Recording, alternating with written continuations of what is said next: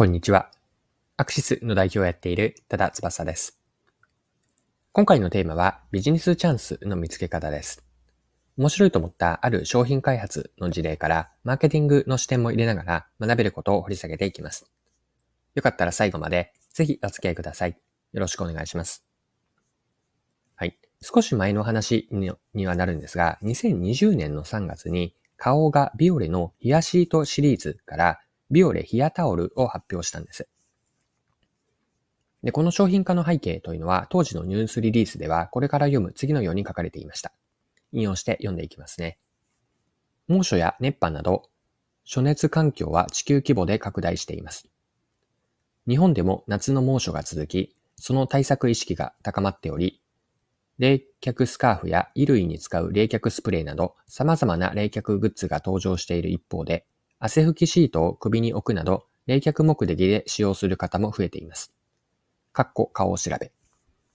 そこでビオレからいつでもどこでも肌を冷やして快適に過ごせるように、首にかけて使用できる冷やタオルを発売いたします。超大型シートの厚手シートに含まれるたっぷりの冷却ウォーターが熱を吸い込み蒸発、逃がし続けます。長時間シートが乾かないので、首に乗せている間、肌温度を3度 C 下げ、その効果は1時間も持続します。はい。こちらが PR タイムスの花王さんが出していた2022年、2020年の1月21日のリリースからでした。はい。ではですね、この話から学べることについて掘り下げていきましょう。はい。ここから今回の後半のチャプターに入っていくんですが、学べることです。改めて先ほどの花王のリリースで注目したいのは、汗拭きシートを首に置くなど冷却目的で使用する方も増えていますと。書かれていた、ここが興味深いと思ったんです。汗拭きシートはその名前の通り、体の汗を拭き取る商品です。しかし人によっては汗拭きシートを首につけたままにして、首の部分を冷やすという売り手であるメーカー、顔が想定していなかった使い方で使っていたんです。リリースでは顔を調べという注釈があったように、なんとなくそういう消費者が増えているという肌感覚では済ませず、顔は自分たちでしっかりと調査をして、この事象というのを見出したわけです。で自分たちの想定外の使われ方に対して着想を得て生まれたのがビオレヒアタイルヒアタオルなんですよね。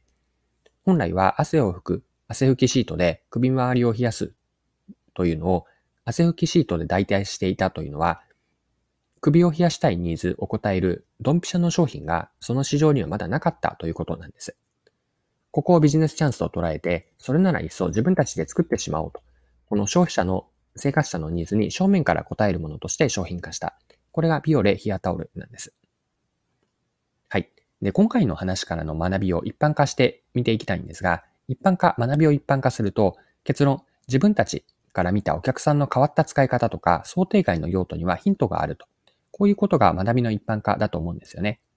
もう一度言うと、作り手とか売り手である自分たちから見たお客さんの一見すると変わった使い方にはヒントがあると。これを学びとしたいです。変な使い方、まあ、今回でいうところの、まあ、変というとちょっと言葉が言い過ぎているかもしれませんが、汗拭きシートを首に置いておくという使い方を邪道として排除せずに、あえて受け入れてみると。顔のように積極的に学びに行けば商品開発やマーケティングにも活かすヒントが得られるんです。で、ここでのポイントは、使い方という表面的な行動の観察だけで終わらず、その行動の奥にある生活者やお客さんのどんな気持ちがあるのか、ここまで掘り下げて理解することなんです。ここポイントだと思うんですね。具体的にはリリースでは書かれていなかったんですが、顔を調べとあったように、まあ、ここまで顔さんはやっているはずなんです。行動と心理、気持ちの部分ですね。行動と心理の両方への深い理解と意味合いが解釈できれば、そこからビジネスチャンスにつながっていきます。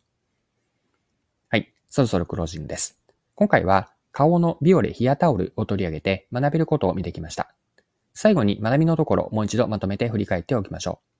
まあ、一言変わった使い方をヒットにしようということなんですが、自分たちから見た想定外のお客さんの使い方にはヒントがあると。これを学びと捉えました。まあ、その時に使い方という表面的な行動の観察だけで終わらず、その行動の奥にあるお客さんの心理まで理解できていれば、ビジネスチャンスにつながります。お客さんの変わった使い方を何かこう変なもの、まあ、邪道として排除せずに、むしろ受け入れて学びに行こうと。これを学びとして最後に残しておきます。はい。今回も貴重なお時間を使って最後までお付き合いいただきありがとうございました。それでは今日も素敵な一日にしていきましょう。